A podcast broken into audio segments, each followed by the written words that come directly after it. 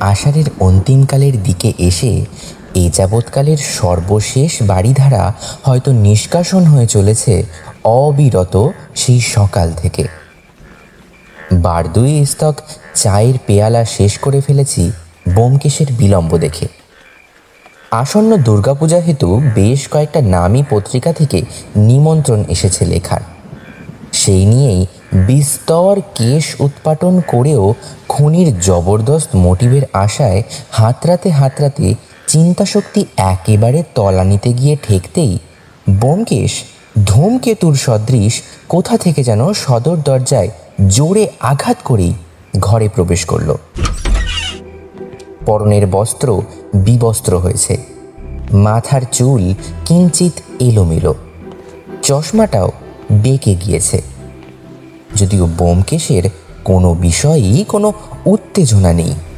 বিকেল গড়িয়ে তখন সান্ধ্য প্রদীপ প্রজ্বলনে ব্যস্ত বোমকেশ গৃহিণী ঠাকুর ঘর থেকেই তীর্যক দৃষ্টিতে বোমকেশের মুণ্ডপাত করতে যাবে এমন সময় বোমকেশ স্বমহিমায় বলে উঠল সত্য?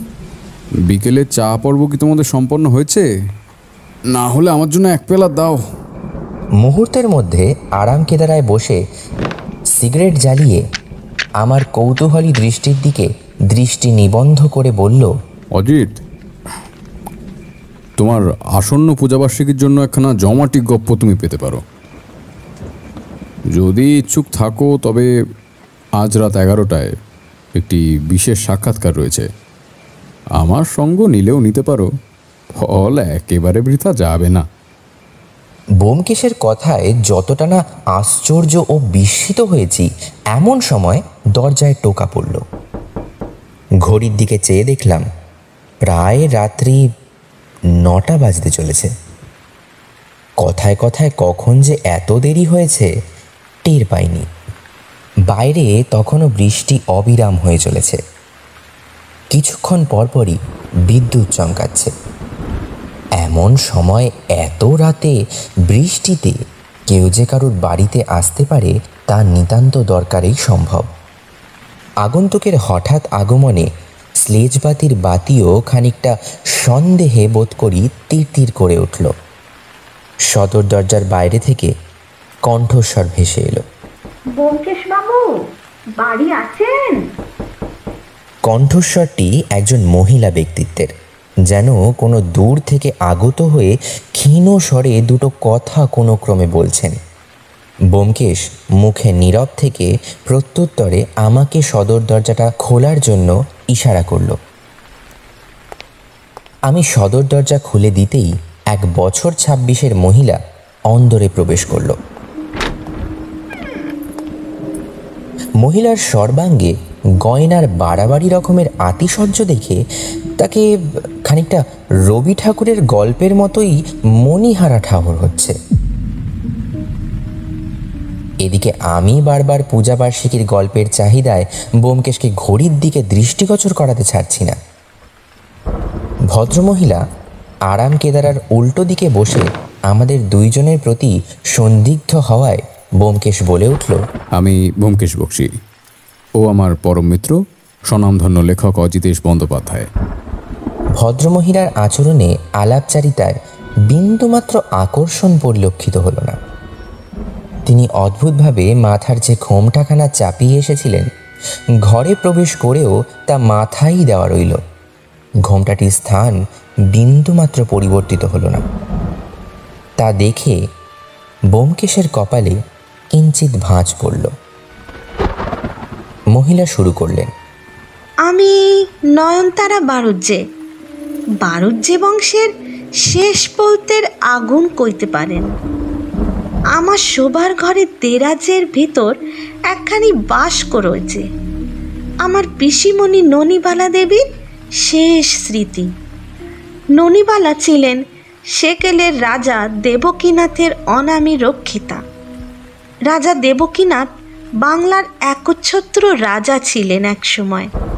বোমকেশ উদ্বিগ্ন হয়ে বলল হ্যাঁ রাজা দেবকীনাথের বিপুল ঐশ্বর্য ছিল তা এখনও এ যাবৎকালেও শোনা যায়।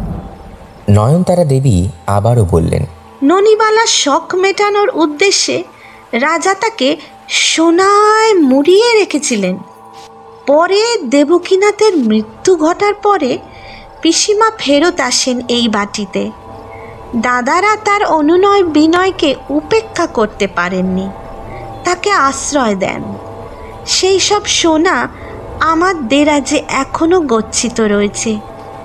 কিন্তু কিছুদিন ধরেই দেখছি বাস্কটা রেতের বেলায় দেরাজের বাইরে পড়ে থাকছে আর একটা করে গয়না হারাচ্ছে। যদিও গয়নার বাস্ক পাহারার জন্যে পেয়াদা রেখেছি আমি, তদুপরি এইভাবে গয়না হারিয়ে যেতে থাকলে তো ননিবালা দেবীর আত্মসম্মানে ঘা করা হবে। তাই না? কি যে করি অস্বাভাবিক লাগছে বিষয়টি। নিজেকে বড্ড অপরাধী মনে হচ্ছে ব্যোমকেশবাবু বোমকেশ বলল আপনি পুলিশে খবর দেননি? নয়নতারা তার যৎ সামান্য ঘোমটাখানা খুলে নিল। বিস্ফারিত নয়নে তার চোখের মনি যেন চকচক করে উঠল। তিনি বললেন আমি তো পুলিশে বিশ্বাস করি না ব্যোমকেশবাবু কথাগুলো কেমন যেন ফ্যাঁস ফ্যাঁসে শোনালো। ঘোমটাখানা খুঁজতেই তার সোনার গরণ প্রস্ফুটিত হলো।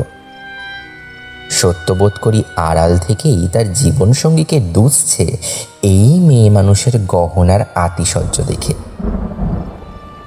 বোমকেশ গহনাপত্রে বাড়াবাড়ি লক্ষ্য করেছে ঠিকই, তবু সে কেসটার প্রতি অতটাও জোরালো মনোভাব দেখাল না।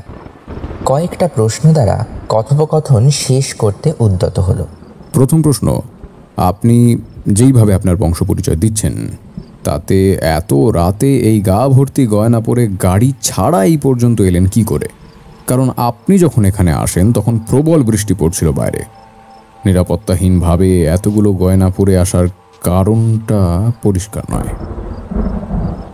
দ্বিতীয়ত, প্রবল বৃষ্টিতে আপনার কাছে নিদেন পক্ষে একটি বর্ষাতি থাকা প্রয়োজন ছিল, তাও নেই। এমনকি ছিটে ফোঁটাও ভেজেননি আপনি। কি করে সম্ভব? আর তৃতীয়ত, আপনি আপনার নাম, ঠিকানা, বাড়িতে কয়জন সদস্য, সমস্ত এই ডায়েরিতে লিখে দিয়ে যান। সময় করে আপনাদের বাড়িতে গিয়ে কথা বলব। এখন একটু তাড়া আছে। উঠি। বলেই আমাকে একেবারে অপ্রস্তুত করে দিয়ে বোমকেশ অন্দরে প্রবেশ করল। আমিও নিতান্তই ভালো মানুষের মতোই তাকে একখানা কাগজ আর কলম দিয়ে বললাম "আহ, এইখানে আপনার নাম আর ঠিকানাটা লিখে দেবেন হ্যাঁ? বলেই তৎক্ষণাৎ স্থান পরিবর্তন করে অন্দরে প্রবেশ করলাম। কিছুক্ষণ পরেই দরজায় টোকা পড়ল।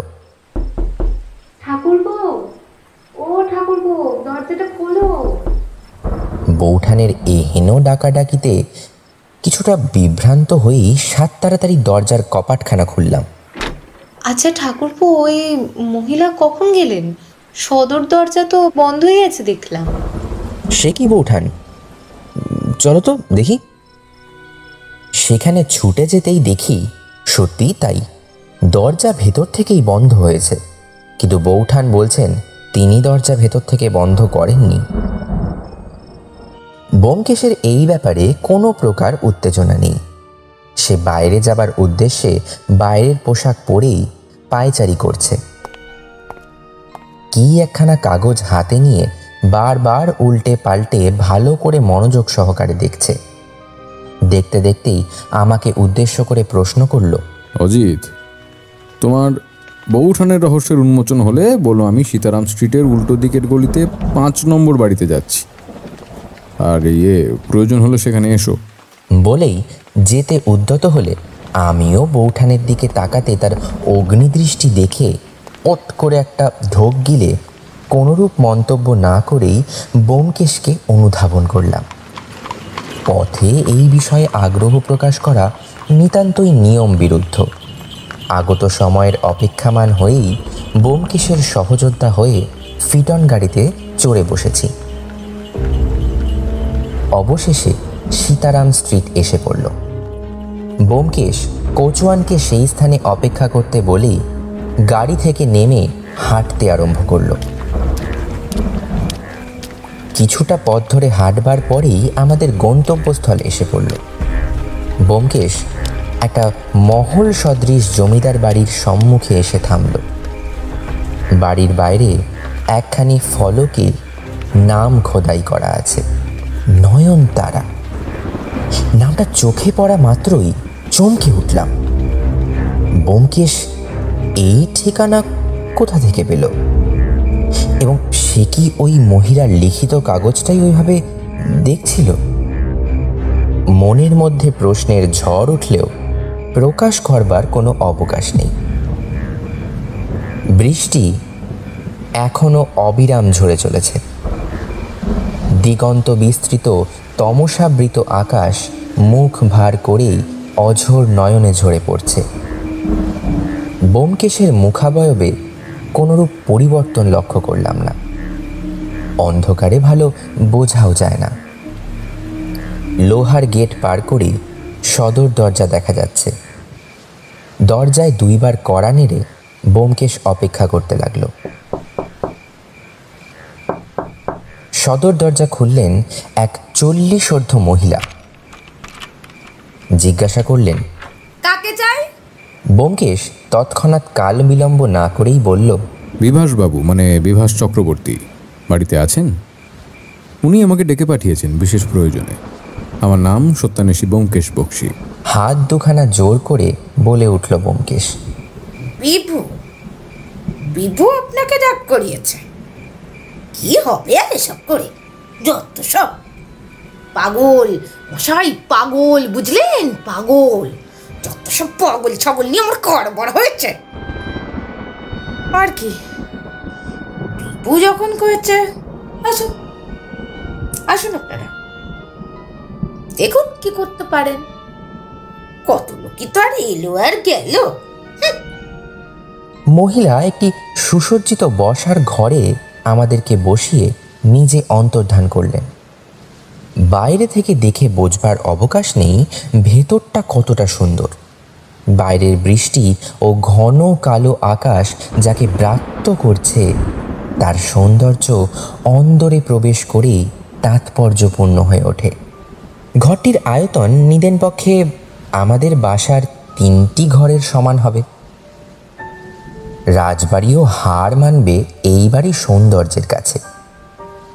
মেঝে পুরো বিলেতি কার্পেটে সজ্জিত হয়ে আছে।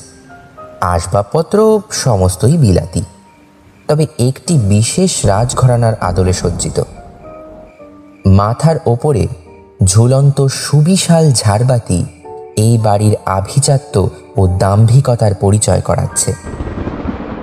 স্লেজবাতির ঝাড়গুলিও নিদেন পক্ষে আজকালের আমলে অমূলক ও বিরল। হরিণ ও আরও কত হিংস্র পশুর মাথার কিছু অংশ দেয়ালের বিভিন্ন স্থানে শোভা পাচ্ছে। তারা যথাস্থানে এই বাড়ির শিকারের আভিজাত্য স্বরূপ ও স্ব স্থানে দেওয়াল আলোকিত করে রেখেছে। একটি মাঝবয়সী ছেলে সিল্কের দড়ি বাঁধা রাতের পোশাক পরেই আমাদের দিকে জোর হস্তে সম্ভাষণ করল। কি সৌভাগ্য ব্যোমকেশবাবু আপনি কথা রেখেছেন। আমি তো ভাবতেই পারিনি আপনি আসবেন। কারণ সময়টাই এমন বলেছি আমি যে যে কারোর পক্ষেই অসুবিধে হওয়ার কথা। কিন্তু আমিও নিতান্তই অসহায় হয়েই এই সময়টাই বেছে নিতে বাধ্য হয়েছি। আপনি অত ইতস্তত করবেন না বিভাসবাবু। সত্যান্বেষণ করাটা আমার পেশা ও নেশা দুটোই। সেক্ষেত্রে সময়ের যুক্তিটা ঠিক খাটে না। আপনি যা বলতে চান নির্দ্বিধায় বলুন। অল্প বয়সী বিভাসবাবু বলতে শুরু করলেন। দেখুন ব্যোমকেশবাবু আমার পূর্বপুরুষ ছিলেন অত্যন্ত রাগী বদমেজাজি ও জমিদার বংশীয়। আমার প্রপিতামহ ও তার প্রপিতামহের আমলে জমিদার ছিলেন সবাই। হস্তান্তরে জমিদারি হাত বদল হয়েছে। শোনা যায় বেনারসের বিখ্যাত বাইজি ননিবালাও এই জমিদারিতে মুজরো করার বায়না নিয়েছিলেন। তারপরেও অনেক কেচ্ছা কেলেঙ্কারি ও ইতিহাসে রয়েছে এই জমিদার বাড়ি ঘিরেই। যেমনটা আর পাঁচটা জমিদার বাড়ির অন্দরমহলে লুকিয়ে থাকে কলুষিত ইতিহাস। তবে সম্প্রতি এক অদ্ভুত ব্যাধি হয়েছে আমার পিতার। প্রতিদিন ঠিক রাত সাড়ে এগারোটায় অস্বাভাবিকভাবে চিৎকার করে ওঠেন আমার বাবা আর বলেন, সব শেষ হয়ে যাবে, সব ধ্বংস হয়ে যাবে, পাপ কখনো চাপা থাকে না। বলেই পাশের ঘরে একটা অদ্ভুত ছবি আঁকেন। অতি অদ্ভুত সেই ছবিতে একজন আরেকজনকে মেরে ফেলছে। টকটকে রক্ত বেরিয়ে আসছে ও আরেকজন পাশে গা ভর্তি গয়না পরিহিতা হয়ে দাঁড়িয়ে আছেন। প্রায় প্রতি রাতেই এই ছবি চিৎকার সহযোগে তিনি আঁকেন এবং আঁকা শেষে লুটিয়ে পড়েন মেঝেতে। চাকর বাকরেরা ধরাধরি করে ঘরে নিয়ে যায়। ব্যোমকেশের কপালে চিন্তার রেখা ফুটে উঠছে। কিছু সময় বিলম্ব করেই ভদ্রলোক আবার বলতে লাগলেন এই ঘটনার ঠিক পরের দিনই আমাদের পরিবারের কাউকে মৃত অবস্থায় পাওয়া যায়। প্রসঙ্গত বলে রাখি আমার পিতার দুইটি বিবাহ। প্রথমজন আমার মাতৃদেবী যার নামে এই বাড়ির ফলকে খোদাই করা রয়েছে তিনি নয়নতারা মুখুজ্জে। নামটি শোনা মাত্র ব্যোমকেশের মুখমণ্ডলে সামান্য পরিবর্তন ঘটল। আমিও কম হতবাক হইনি। ব্যোমকেশ জিজ্ঞাসা করল আপনার মা কোথায় আছেন? একবার কি ডাকা যাবে তাকে? কি যে বলেন ব্যোমকেশবাবু আমার মা জীবিত থাকলে কি আর পিতা দুটি বিবাহ করতেন? এত কিছু সমস্যার সৃষ্টিই হতো না। ভদ্রলোকের কথাগুলি শুনে ব্যোমকেশ ও আমার মধ্যে দৃষ্টি বিনিময় হলো। সে কি আজ সাক্ষাৎ তিনাদের সঙ্গে দেখা হয়েছে আমাদের? তবে সান্ধ্যকালে যে তরুণী রমণী ব্যোমকেশের কাছে তার গয়না খোয়ানোর কারণ জানতে এসেছিল, তিনি সেই বিভাসবাবুর মাতা নয়নতারা। তবে নয়নতারা যে বলেছিলেন তিনি বারুজ্যে বংশধর, তবে এনারা তো চক্রবর্তী বংশোদ্ভূত।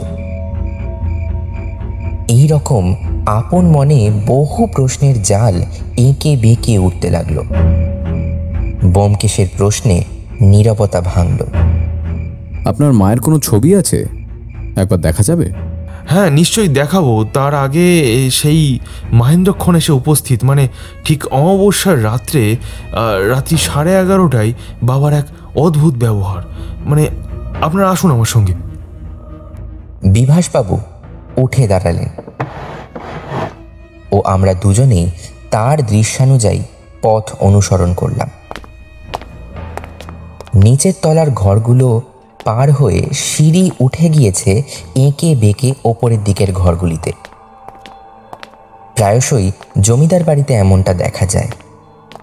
সিঁড়ির সম্মুখ ভাগে দুই দিকে দুটো পেতলের নারী মূর্তি কলসি কাঁধে তুলে নিচের দিকে জল ফেলছে।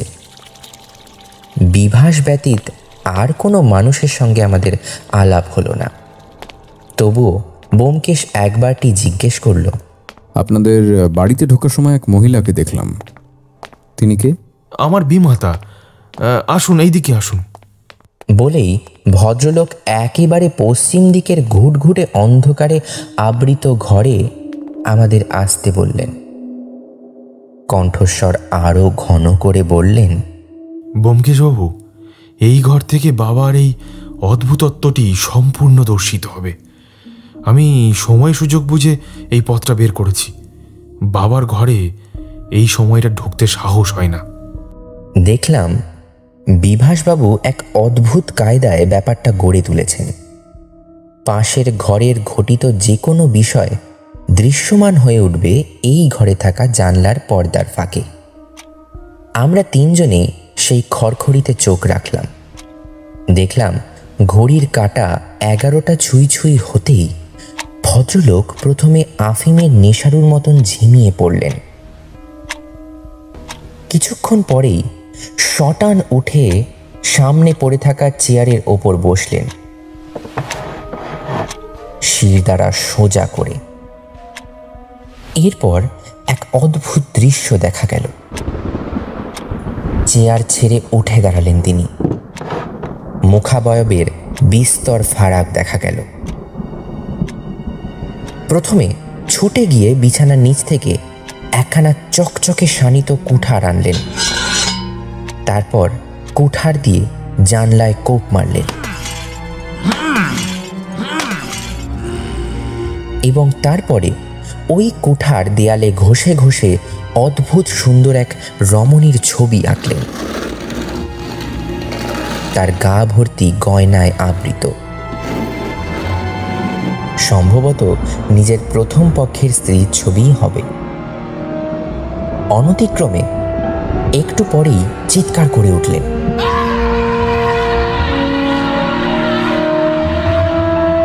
পাপ পাপ ঘোর অন্যায়। নির্বংশ হবি নরাধম পাতালে যাবি। এই রকম মন্তব্যের দ্বারা তার ক্রোধ যেন ক্রমে ক্রমেই বৃদ্ধি পেতে থাকল। সেই কুঠারের ফলায় একটি হত্যালীলাও যেন অনায়াসে ফুটে উঠল। এবং সব শেষে কুঠারের এক অংশ হাতে ছুঁয়ে রক্তে ছবিটাকে প্রাণদান করলেন। পেছন দিক থেকে একটা ম্লান আলো আলোকিত হলো। শিউরে উঠলাম আমরা।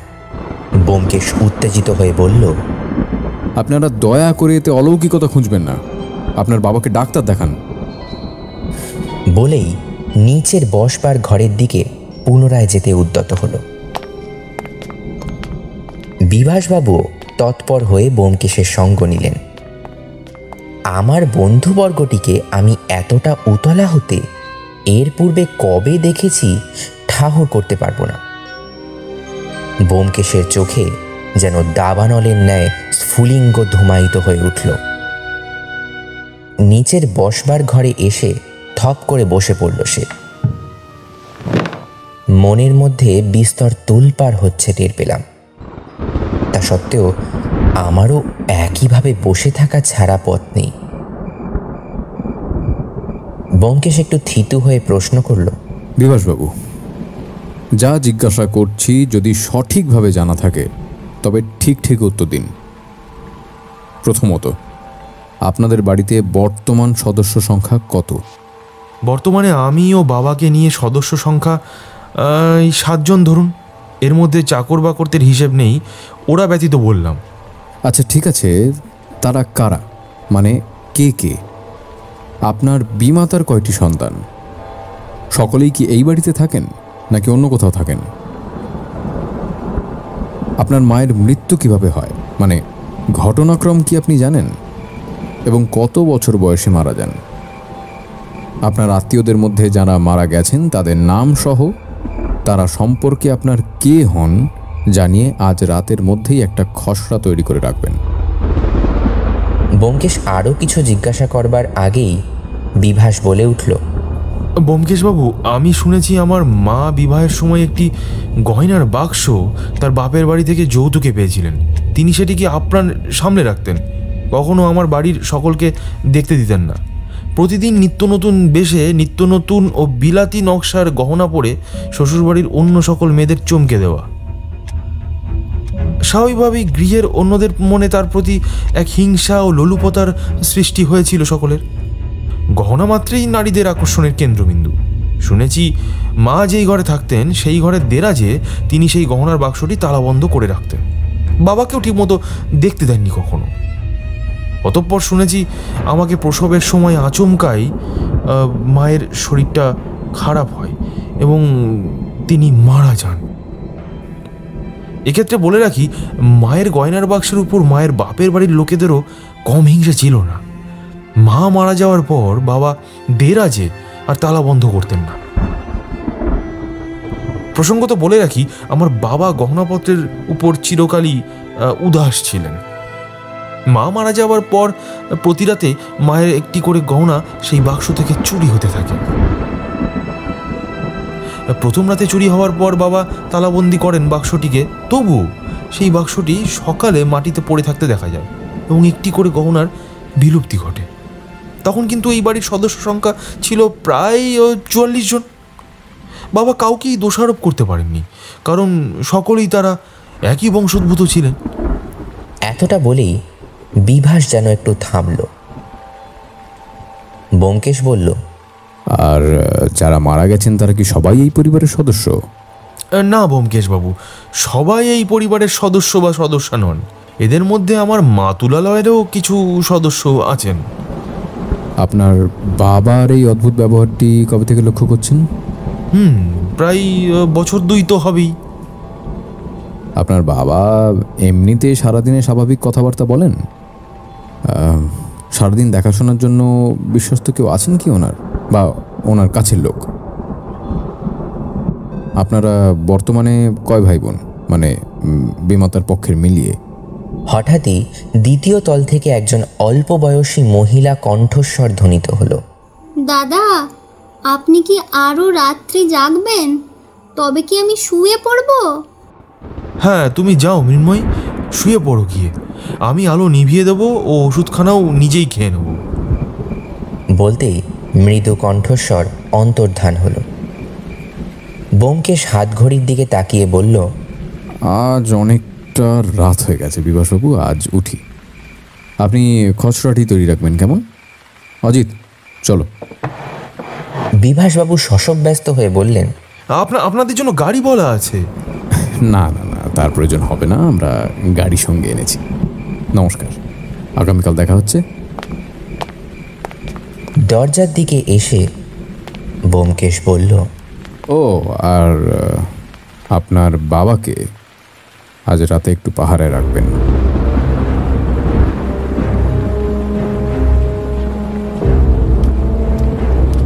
খোচওয়ানকে দেখা মাত্রই বোমকেশের মনে কি এক উদ্ভট খেয়াল চাপল। আমাকে গাড়িতে বসতে বলেই নিজে নিমিষের মধ্যে অন্ধকারে মিশে গেল। বহুবার আমি এই হেন ঘটনার সম্মুখীন হয়েছি, তাই বিন্দুমাত্র বিচলিত না হয়ে গাড়িতেই চুপটি করে বসে রইলাম।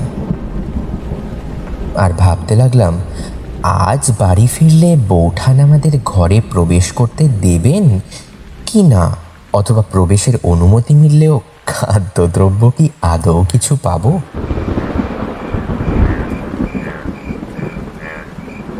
রাত বেশ গভীর হয়েছে। বৃষ্টির প্রকোপ যেন কিছুক্ষণের জন্য ধরেছে। গাছের পাতায় জমে থাকা জল বিন্দু বিন্দু আকারে সর্বত্র ছড়িয়ে রেখেছে বর্ষার আমেজ। রাতের ঝিঝি পোকার একটানা শব্দ ও ঘোর বর্ষণের পর ব্যাঙের ডাক দূর থেকে ভেসে আসছে। বোমকেশ ফিরে এলো কিছুক্ষণের মধ্যেই। সেই দিন দুপুরে বোমকেশ তার জন্য রাখা নির্দিষ্ট আহারাতি খায়নি বলে বৌঠানের আমাদের প্রতি রাগ পড়ে গিয়েছিল। তাই লুচি, কষা মাংস ও প্রমাণ আকারের মিষ্টিমুখ সহযোগে রাতের খাবার সেরে বোমকেশ বসার ঘরের আরাম কেদারার ওপর বসে কড়িকাঠের দিকে এক দৃষ্টে তাকিয়ে একটা সিগারেট জ্বালিয়ে গোলাকৃতি ধোঁয়া ছাড়তে লাগল। বুঝলাম, আমিও বিশেষ প্রশ্নের উত্তর পাব না।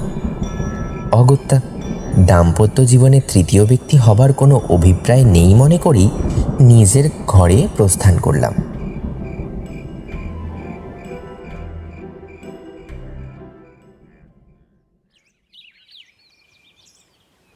সকাল হতেই আমরা আবারও নয়নতারা বাড়ি, অর্থাৎ চক্রবর্তী বাড়িতেই অবতীর্ণ হলাম।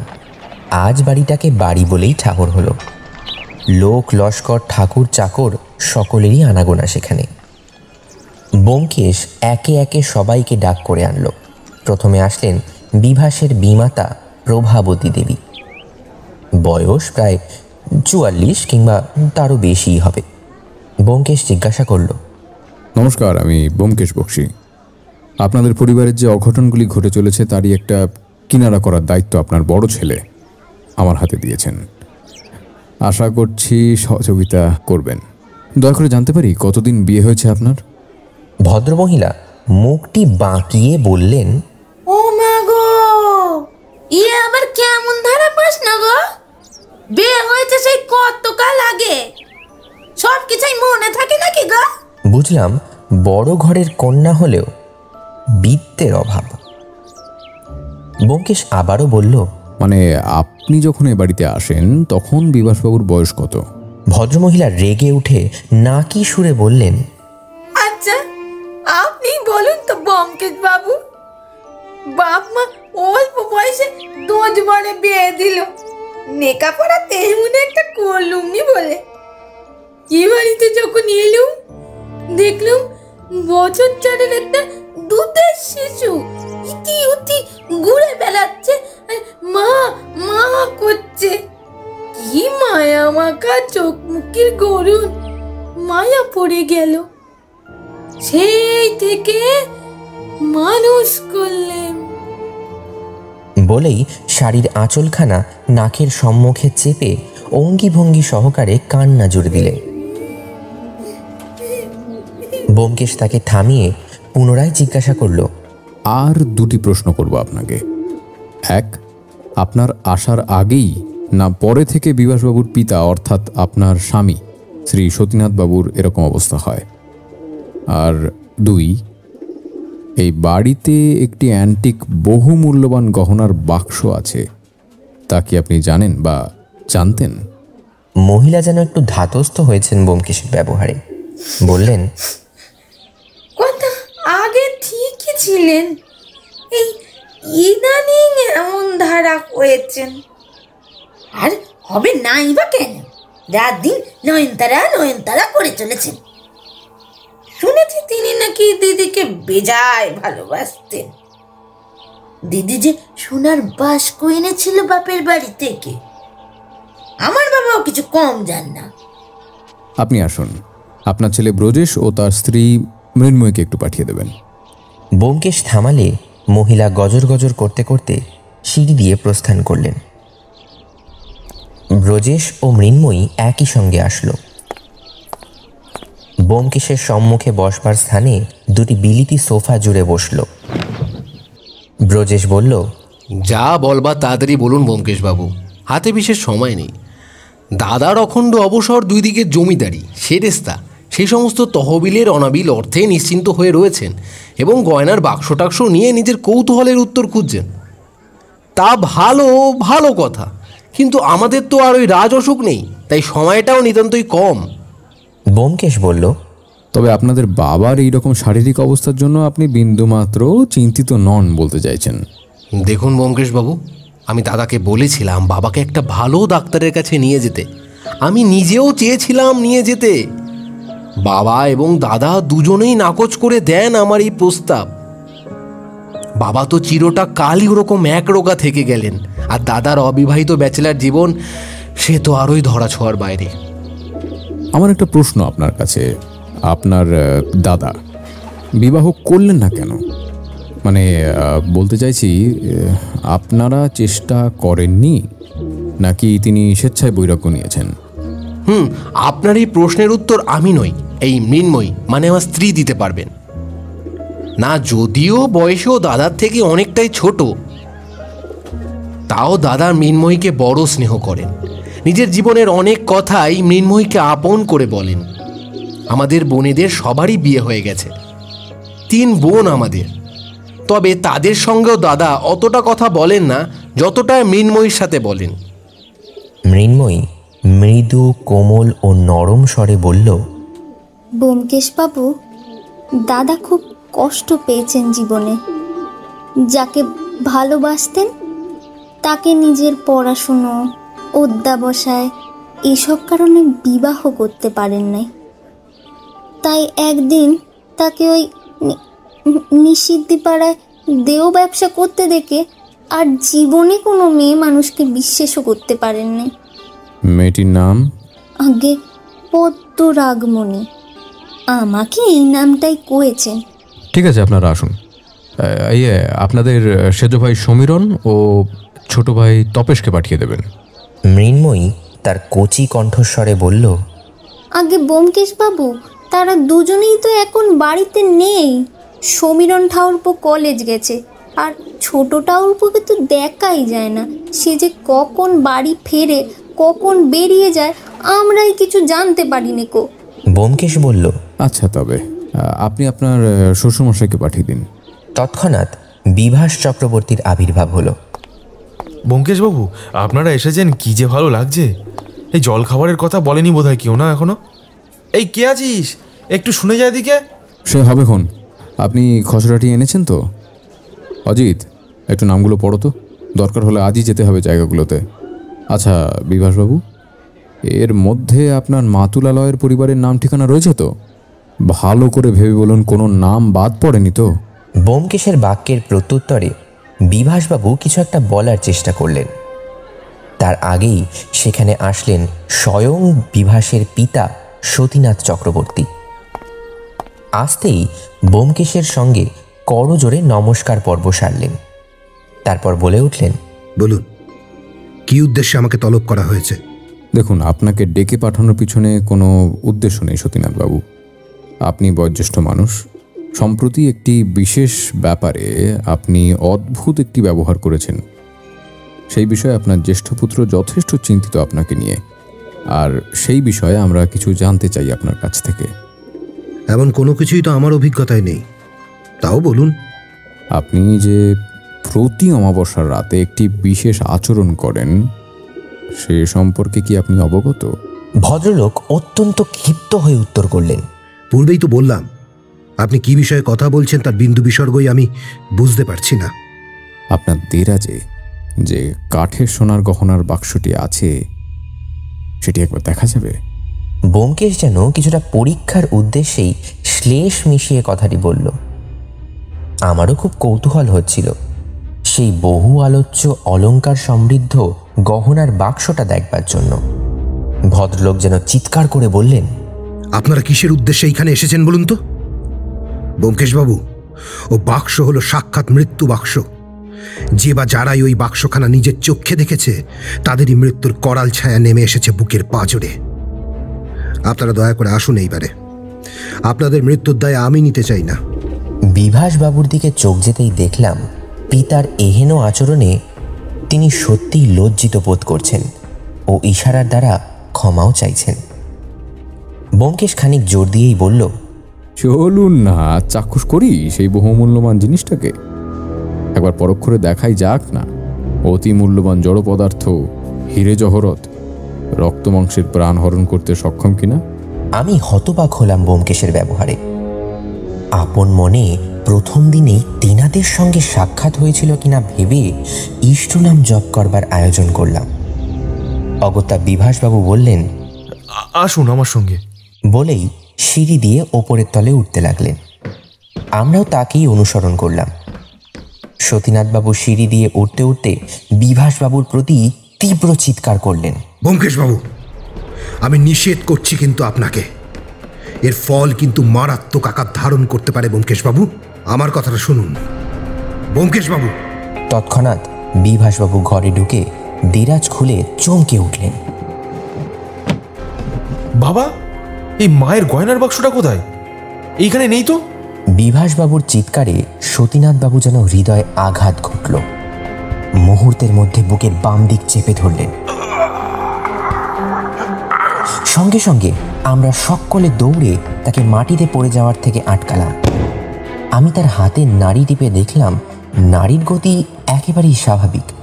তবে এহেন আচরণ করবার মানে কি? সবাই মিলে ধরাধরি করে কোনো ক্রমে সতীনাথবাবুকে তার নির্দিষ্ট কক্ষে নিয়ে আসলাম ও ঘরের বিছানায় শুইয়ে দিলাম। ব্যোমকেশ বলল, বিভাসবাবু, আপনি ডাক্তার ডাকুন। আর আমরা আসছি আজকের মতো, না হলে উনি আরও উত্তেজিত হয়ে পড়বেন। আমরা দুজনে যখন ঘরে ফিরলাম তখন খোকার স্নান খাওয়া হয়ে গিয়েছে। সত্যবতী আমাদের অপেক্ষায় রুমালে ফুল তুলছে। আর খোকা তাকে প্রদক্ষিণ করে তার নতুন শেখা ছড়া ওড়াচ্ছে। গৃহে ফিরেই ব্যোমকেশ বলল অজিত সাত তাড়াতাড়ি দুপুরের খাওয়া সেরে রেখো। বিকেলে আমরা কয়েকটা জায়গায় যাব। প্রথমেই বিভাসবাবুর মামার বাড়ি। আমি বললাম তা কেন? বিভাসবাবুর বাবার তরফের আত্মীয়দের দিয়ে শুরু হবে না কেন? যেখানে দেখিবে ছাই উড়াইয়া দেখো তাই। পাইলেও পাইতে পারো অমূল্য রতন। যদিও গয়নার বাক্স সম্পর্কে আমরা অনেক কিছু জেনেছি তথাপি এই গয়নার উৎস সম্পর্কেও তো কিছু জানা আবশ্যক তাই না? বোমকে সকালেও একবার বের হয়েছিল। কি করছে কোথায় যাচ্ছে কোনো কিছুই আমাদেরকে বলেনি। সেই সময় বসে বসে আমাকে বৌঠান সমস্ত বিষয় সংক্ষেপে বর্ণনা করতে বলল। আমি তাই করলাম। শুনে বৌঠান চমকে উঠে বললেন, বলো কি ভাই ঠাকুরপো, আমাদের বাড়িতে ভূত? মাগো, আজকাল দেখছি আপনার বন্ধুটি ভূতদের খাতায়ও বেশ নাম ডাক করেছে, তাই না? কিন্তু কি জানেন ঠাকুরপো, এ ভূত আবার যে সে ভূত নয়। একেবারে হাঁচি দেওয়া ভূত। বৃষ্টিতে ভিজে গিয়েছিল কিনা, তাই। আমিও চমকে উঠলাম বৌঠানের কথায়। মোহভঙ্গ হলো আমার। মনে মনে বিশ্বাস করতে শুরু করেছিলাম যে ইহজীবনে একবার অন্তত ভূতেদের সহিত সাক্ষাৎ হয়েছে আমার। আসন্ন পূজার পত্রিকাতে জম্পেশ কিছু একটা লেখার বিষয়ও ভাবছিলাম। তবে বৌঠান যা বলল, তারপর আর বললাম, সত্যি কি তুমি ওনাকে হাঁচি দিতে শুনেছো? সত্যান্বেষী গৃহিণী বলে কথা, ঠাকুরপো। আমি কি আর এতটা ভুল দেখতে পারি? ওই তো দেখলাম। তোমরা যখন ঘরের ভেতরে ঢুকে গেলে, তখন উনি বাইরে জুতো পরবার সময় বার দুয়ে খাঁচি দিলেন। কি ভুল বললাম? উফ, বৌঠান, একটু আগে যদি বলতে বোমকেশের থাকাকালীন, তবে কেসটা হয়তো এতক্ষণে এত জটিল হয়ে উঠতো না। ঠিক দুপুরের মধ্যাহ্ন ভোজনের সময় বোমকেশের আবির্ভাব ঘটল। আমরা দুজনেই উৎসুক হয়ে তার নিরলস বদনের দিকে পরম আশায় চাতকের মতন অপেক্ষায় রয়েছি। আর সে ততই বিলম্ব করতে লাগল। অবশেষে পরম তৃপ্তির সঙ্গে মধ্যাহ্নভোজন ভক্ষণ করে ঢেকুর তুলে বলল কি শুনবে নাকি তোমরা? কোথায় গিয়েছিলাম? না থাক। বলতেই আমাদের সমস্ত উৎসাহে এক ঘটি জল উপুর করে ঢেলে দিল বোমকেশ অগত্যা দুপুরের খাওয়ার পর্ব সমাপ্তি ঘটলে আমরা রওনা হলাম বিভাসবাবুর মামার বাড়ির উদ্দেশ্যে।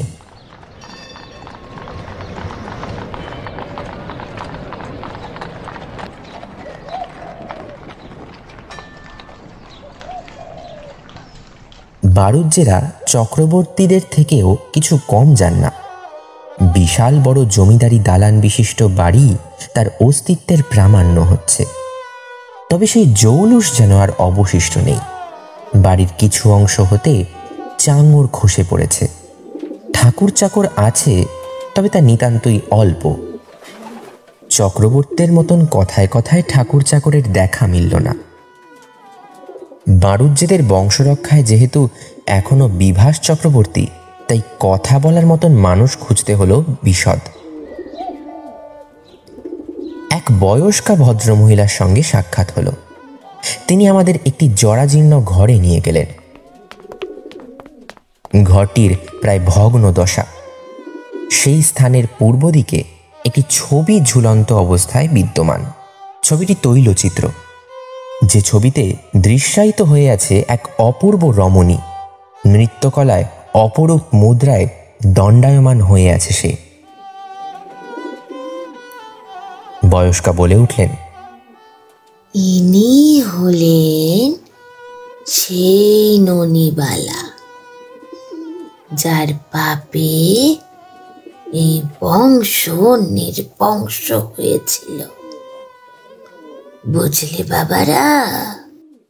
আর যার কথা তোমরা জিজ্ঞাসা করছ, সে হলো এই ননিবালা। ননিবালার অবৈধ সন্তান হলো নয়নতারা। রাজা দেবকীনাথের সহিত সম্পর্কে ননিবালা গর্ভবতী হয়ে পড়ে। আমরা দুজনেই চমকে উঠলাম। অর্থাৎ নয়নতারা ননিবালার সন্তান। দেবকীনাথ সেই গপ্পকে অস্বীকার করায় ননিবালা ফিরে আসে এই বাড়ুজ্জে বাড়িতে। গয়নার বাক্সটা বোধ করি রাজা তাকে ওই শিশুর দায়িত্বভার হিসাবেই হোক কিংবা নিজের সম্মান রক্ষার্থেই দান করে দেন। ও ঝামেলা হতে মুক্ত হতে চান। ননিবালা যখন এ বাড়িতে আসেন, তখন তিনি ছয় মাসের অন্তঃসত্ত্বা।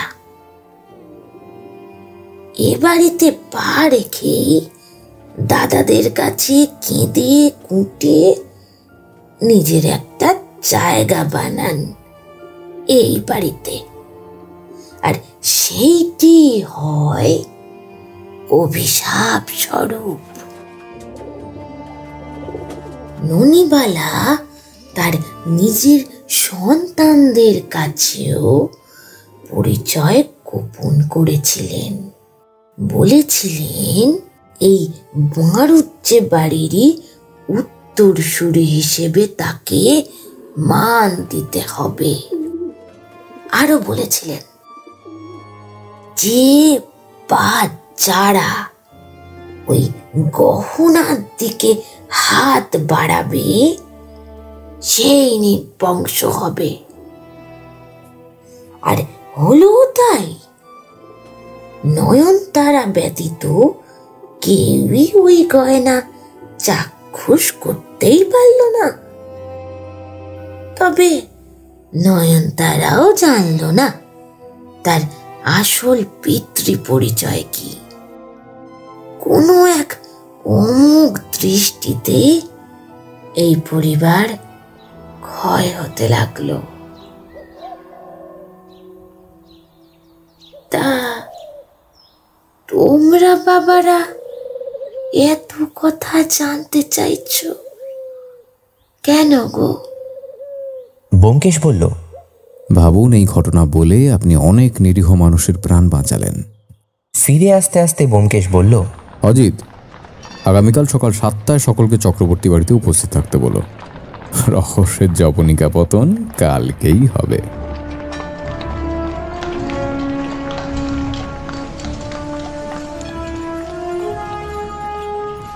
আমরা সকলেই যথাসময়ে চক্রবর্তী বাড়িতে উপস্থিত হলে বোমকেশের আসতে কিছুটা বিলম্ব হলো। বোমকেশের সঙ্গে এক রমণী ঘোমটা পরিহিত হয়ে উপস্থিত হলো সভা মাঝে। সকলে কিছুটা বিস্ময় প্রকাশ করল। কেউ কেউ এর ওর কানে তাদের আন্দাজের বর্ণনা শোনাতে লাগল। বোমকেশ মধ্যমণি হয়ে বলে উঠল আমি যে ঘটনা আপনাদের সম্মুখে বলতে যাচ্ছি, দয়া করে সবটা শুনে তবেই মন্তব্য করবেন। এই বাড়ির নাম নয়নতারা কেন? কোনোদিন কারুর মনে কি প্রশ্ন জেগেছে? না, জাগেনি বোধ এই বাড়ি চক্রবর্তী মহাশয়ের বাড়ি নয়। বাড়িটা চক্রবর্তী মহাশয় যৌতুকে উপহার হিসেবে পেয়েছিলেন শ্বশুরবাড়ির তরফ থেকে। এ আপনি কি বলছেন ব্যোমকেশবাবু এই তথ্যের কোনো প্রমাণ আছে কি? বলে ওঠেন সতীনাথ চক্রবর্তী। না তার কোনো প্রমাণ আপনি রাখেননি চক্রবর্তী মশাই আর রাখেননি বলেই বোধহয় আপনি এখনও টিকে আছেন এই বাড়িতে। সমস্তটা নিজের নামে হস্তান্তর করে।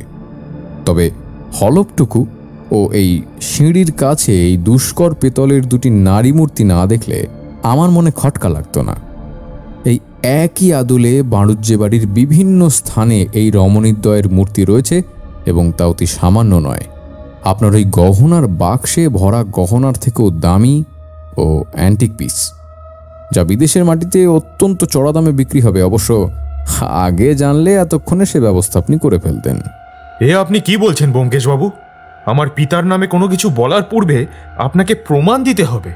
তার আগে আপনি বলুন তো বিভাসবাবু একজন বছর ছাব্বিশের মহিলা আজ থেকে প্রায় পঁয়ত্রিশ বছর আগে মারা গিয়েও কি করে ফিরে আসেন চার পাঁচ দিন আগে আমাদের বাড়িতে? চালটা একটু কাঁচা হয়ে গেল কি না? আমি রীতিমতো ধাক্কা খেয়ে চমকে উঠলাম। এই কথা তো আমি বোমকেশকে বলতে একেবারে ভুলে গিয়েছিলাম। বোমকেশ বলে চলল নিষিদ্ধ পাড়ার পদ্মরাগমণিকে দেখে এইভাবেই আপনাদের সকলের মতো চমকে উঠেছিলেন বিভাসবাবু। কারণ পদ্মরাগমণি ছিল তার মায়ের প্রতিচ্ছবি।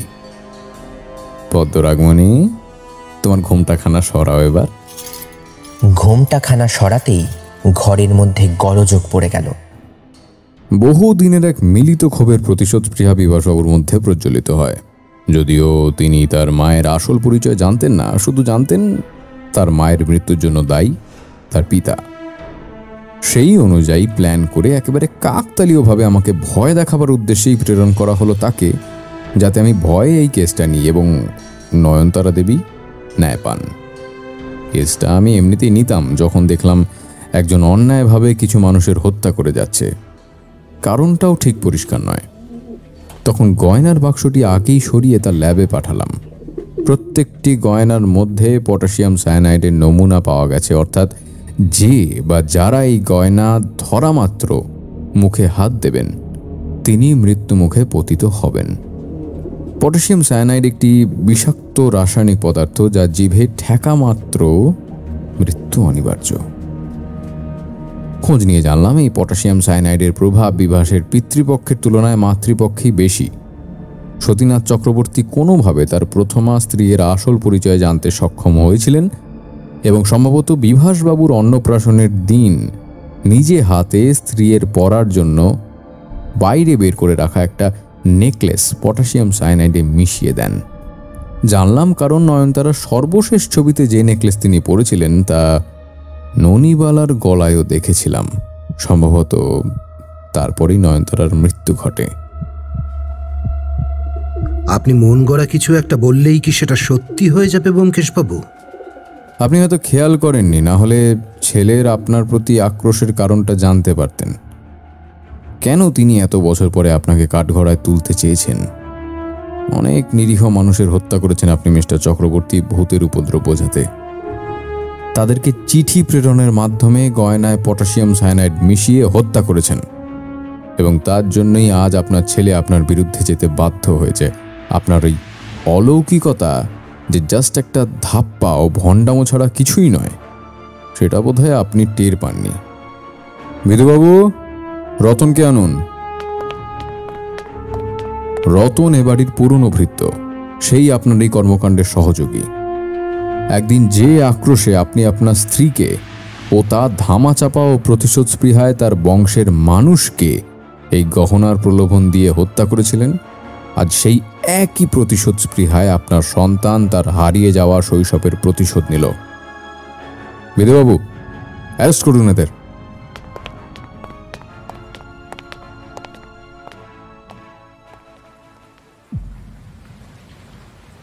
সেদিন সন্ধ্যার পরে ব্যোমকেশ আমাদের দুইজনকে এই কেসের বিস্তারিত বর্ণনাটি ব্যাখ্যা করছিল।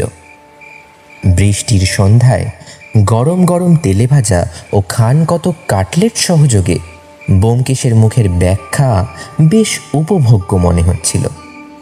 রাজা দেবকীনাথের অবৈধ সন্তান, ননিবালার কন্যা, বিভাসবাবুর মাতৃদেবী নয়নতারা। বিভাসবাবু কল্পনাও করতে পারেননি নিষিদ্ধ পতিতালয়, তিনি তার মাতৃ সদৃশ্য এক নারীর সন্ধান পাবেন।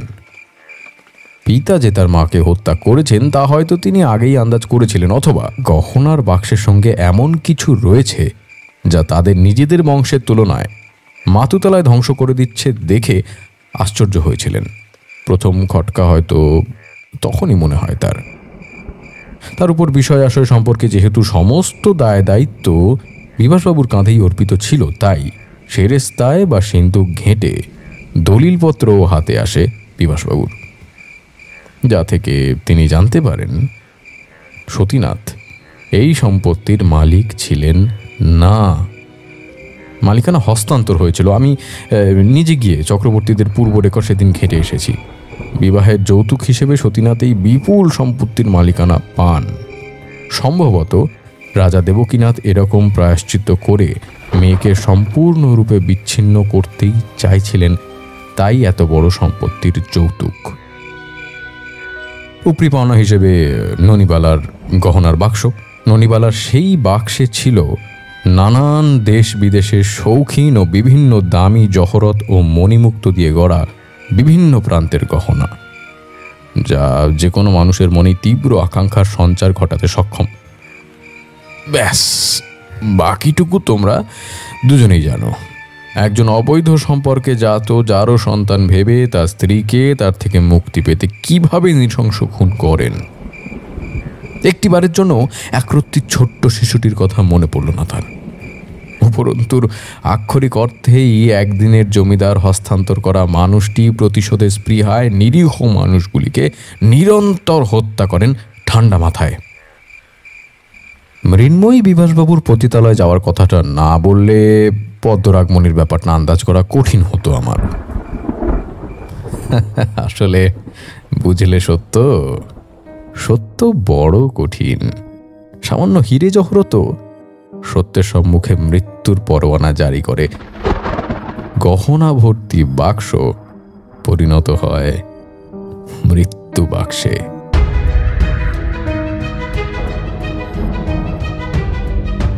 শুনছিলেন বোমকেশ কাহিনী, বোমকেশ ও মৃত্যু বাক্স। রচনা পূরবী গুড়িয়া।